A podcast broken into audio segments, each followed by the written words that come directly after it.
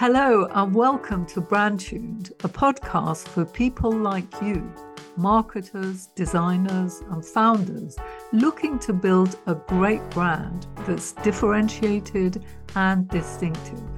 It's hosted by me, Shireen Smith, intellectual property lawyer, author, and marketer. Identity Creating Your Purple Cow Seth Godin's book, Purple Cow, highlights that our objective in business is to be unique. We need to make sure we recognizably stand out from our competitors. For a business, standing out has two components. The first is to have a distinctive look and feel that is, a name and other identifiers that enable us to be uniquely recognized. Secondly, standing out is about having a business strategy that's more relevant to our target customers than the alternatives. An example of a winning business strategy is Domino's back in the 1970s when it noticed that erratic pizza delivery times were a problem for consumers. So it set about improving its internal processes so it could reliably deliver its pizzas within half an hour. The business then came up with a slogan guaranteeing delivery within half an hour 30 minutes or less, or it's free. It was such an effective brand strategy that the company soared as a result. Identifying a good strategy for winning in business is invariably about understanding our customers exceptionally well. The businesses that win do so because they understand their customers' wants and needs so well that they're able to create offers that resonate with their target market. Competitors can and will copy our approach because that's business, it's cutthroat. We should expect copying but we need to ensure that our business is uniquely associated with our chosen strategy so that even if competitors copy our strategic approach, we remain distinctive and memorable to our target customers. For example, FedEx is associated with overnight delivery. The fact that competitors copy its approach and offer the same benefits matters less because they have become associated in our minds with overnight delivery. A company is better placed to become uniquely associated in its customers' minds if it focuses on using brand elements that it uniquely owns. For example, competitors can't copy a trademarked slogan because the trademark prevents them from doing so. Focusing on creating slogans and taglines that are ownable is a way to capture our positioning strategy so we can be uniquely associated in our target customers' minds with that strategy by protecting our unique way of making our offering known, we stand a greater chance of being associated with the message behind our strategy. This doesn't stop competitors also offering the same thing that we offer. For example, 30 minute delivery times and making guarantees is something other pizza delivery companies can easily copy However, they have to find a different way of articulating their offer if you have a trademark slogan or tagline. If you didn't have a trademarkable slogan or tagline encapsulating your strategy, competitors would just be able to copy how you articulate your offer. That would make you less unique it would inevitably reduce the effectiveness of your campaign because you would no longer be unique. See, if you manage to create a slogan and look and feel that make you a purple cow in your category, it's vital to keep it unique to you. Your focus should be to prevent other businesses copying your distinctive brand elements. If you don't protect your uniqueness, then you would soon cease to stand out. If every other cow also turned purple, you would have to find a new way to be unique because you would no longer stand out. Standing out through our look and feel is important to focus on when we create our business's brand. This is where intellectual property laws come into their own. IP is about managing competition understanding what competitors can and can't legitimately copy and what steps you can and should take to prevent copying is how you preserve your uniqueness. To be the only purple cow in a field of black and brown cows means choosing your brand identifiers with IP law as an uppermost consideration. It's not enough to raise awareness of how we differ. We must stay unique to prevent others from copying our distinctive look and feel. Distinctiveness is about the identifiers we use. These identifiers are how consumers recognize brands. They associate them with you. It's your name and brand elements you choose such as your logo, any distinctive symbols, characters, shapes, sounds, colors, etc. These elements represent our business's identity. They evoke an overall impression on target customers and are an essential part of a brand. Jenny Romaniuk's book, Distinctive Brand Assets, features a comprehensive list of them and as she points out, they create memory links to our brands. So they play an important role in uniquely identifying us. Yet they're often taken for granted and are not chosen with ownability as a prime consideration. And nor are they always appropriately protected. I wonder whether some branding professionals assume that business branding is like personal branding. You see, if you consider an individual brand like Seth Godin's, his bald head and style of glasses are unique to him, but he can't own those aspects of his uniqueness.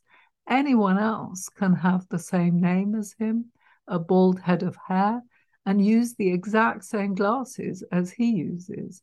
Those elements cannot be protected to be unique to him, even though they help us to recognize him.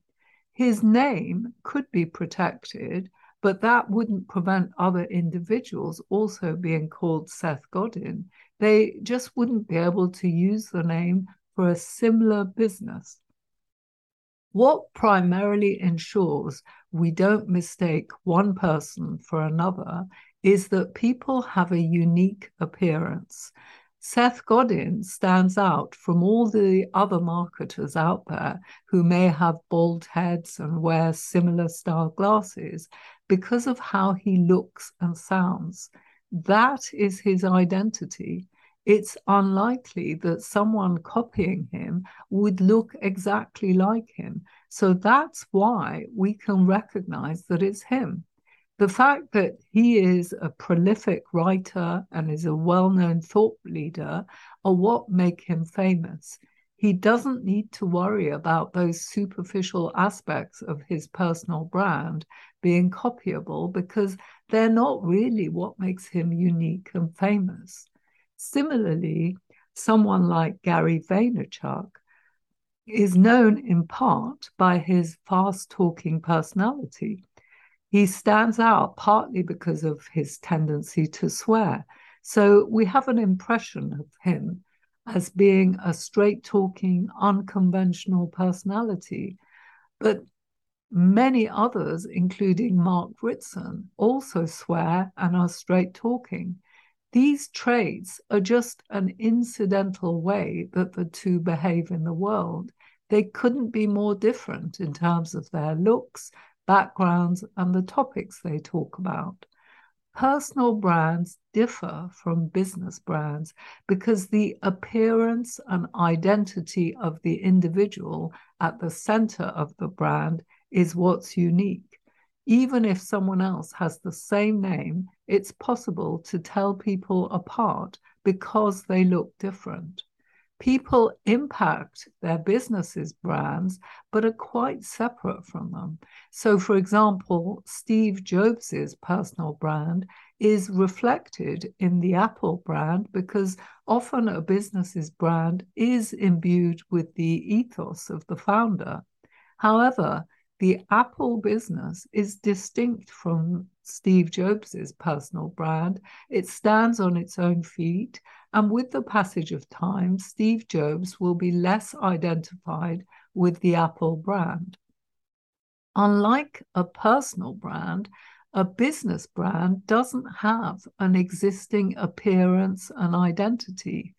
While individuals look and sound different to others, businesses need to be constructed in a specific way to enable them to have a unique identity so they look and sound different to other businesses. There is no problem for individuals if aspects of their style is copied by others because they are recognizably themselves, regardless of surface issues such as whether their head is bald or that they swear or that they wear colored glasses or that they paint their fingernails pink. A business brand can only look and sound like itself because of its brand identifiers, such as its name, logo, and other recognizable features. These identifiers are what make the brand uniquely recognizable. The law doesn't allow other businesses to use the same identifiers if they have been chosen for ownability and have been appropriately protected. Other businesses are not free to copy the name or surface elements of other brands. They can't use the same characters either unless they're in totally different categories. Identifiers are what's known as designations of origin. They are how people can tell which business is behind a particular product or service. So, brand elements must be chosen for their ownability and then protected by the business that uses them. Not all names or other identifiers you might choose are ownable. For example, if you choose a name that isn't ownable, it means you can't be uniquely identified by your name. You'd suffer the consequences of that decision down the line. And most businesses who have made a misguided decision about their name rebrand to use a name that can uniquely belong to them. If you think about the associations you have to a business's brand, you'll notice there are random elements that stick in your mind. You may or may not know what the business stands for, but you may remember its name in a given context. That means that when a brand is initially designed every element that goes to form its unique look and feel plays an important part in constructing its unique identity. Unlike an individual, it can and should stop its competitors copying its identifiers that make it stand out. That is, assuming it has chosen identifiers that are distinctive and hence ownable we mustn't forget that at a subliminal level, these identifiers are the foundation of our business's identity. The research of Daniel Kahneman tells us that most decisions people make when buying are made using their System 1 intuitive thinking. So we need to pay close attention to the look and feel of a brand when we create the brand. The lack of training in intellectual property among brand designers is a problem because understanding the legal concept of distinctiveness and what is involved to own brand names and other identifiers is essential when creating brands only distinctive elements can be protected. Given that our uniqueness as a brand becomes hardwired into our identity, we need to make sure we make good choices initially when we create the brand. And taking the right steps early on is how it's possible to own elements that make our brand unique. Owning our identifiers is how we can remain purple cows among a sea of samey brands.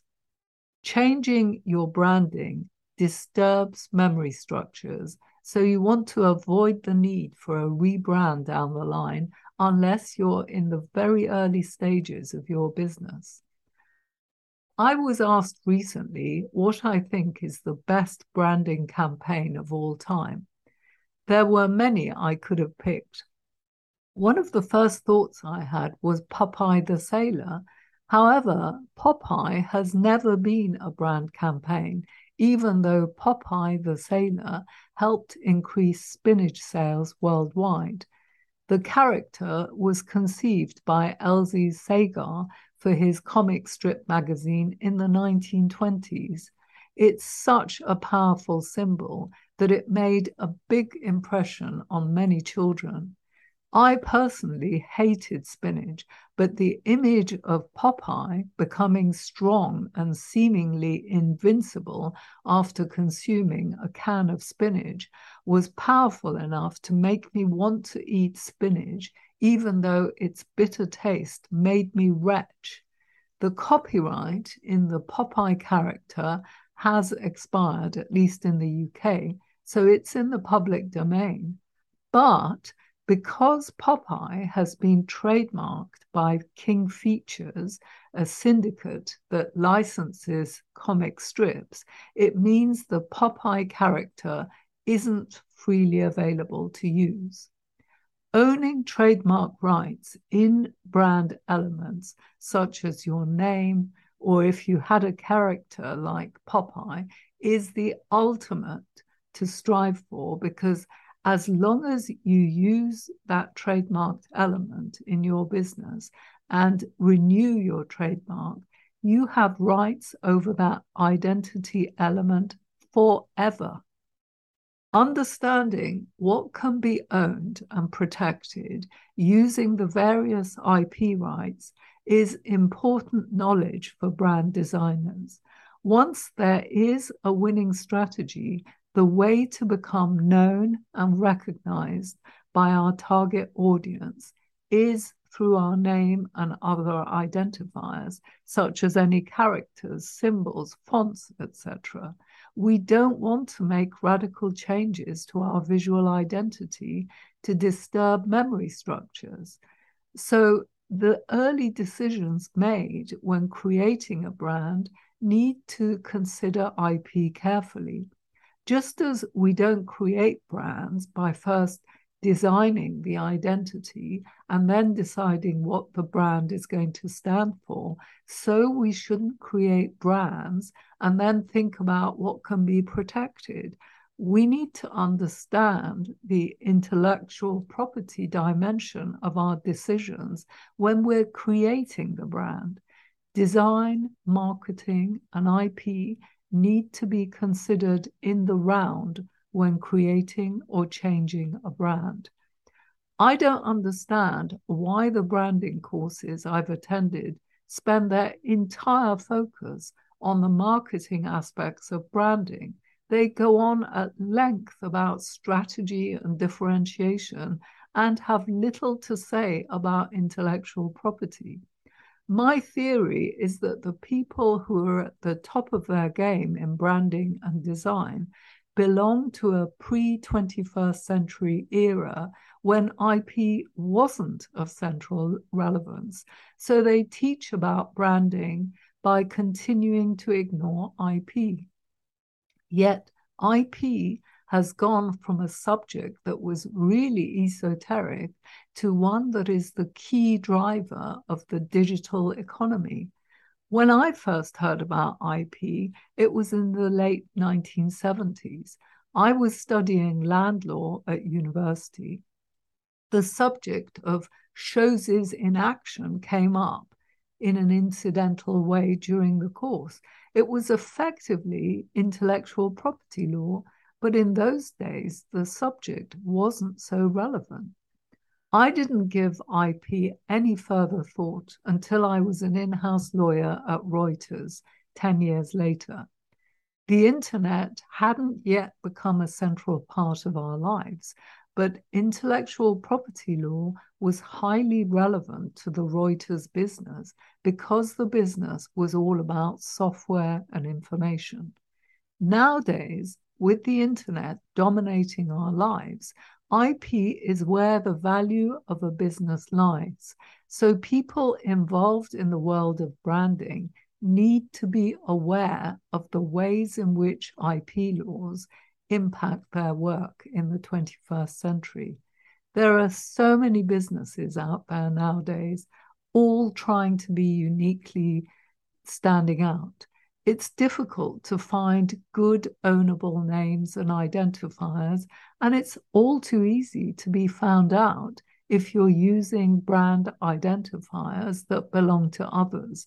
So, taking account of the law governing intangibles is a skill that brand designers need to learn. To create a brand in a rounded way involves taking account of marketing, design, and intellectual property. If you want such a training, then check out the Brand Tuned accreditation course, which will be taking in its second cohort in January. Simply register to receive the Brand Tuned newsletter, and you'll get more information in the run up to the course later in the year. That's it for this week. Do subscribe to the Brand Tuned newsletter to get weekly updates. I'd also love to get your feedback. Just send me an email to info at brandtune.com. Finally, if you liked the episode, please do share it with your friends and colleagues and review it on iTunes or whichever platform you use to listen to podcasts. If you leave us a five star review, it means more people will listen and we can spread the word much more quickly about the podcast. Thank you and bye for now.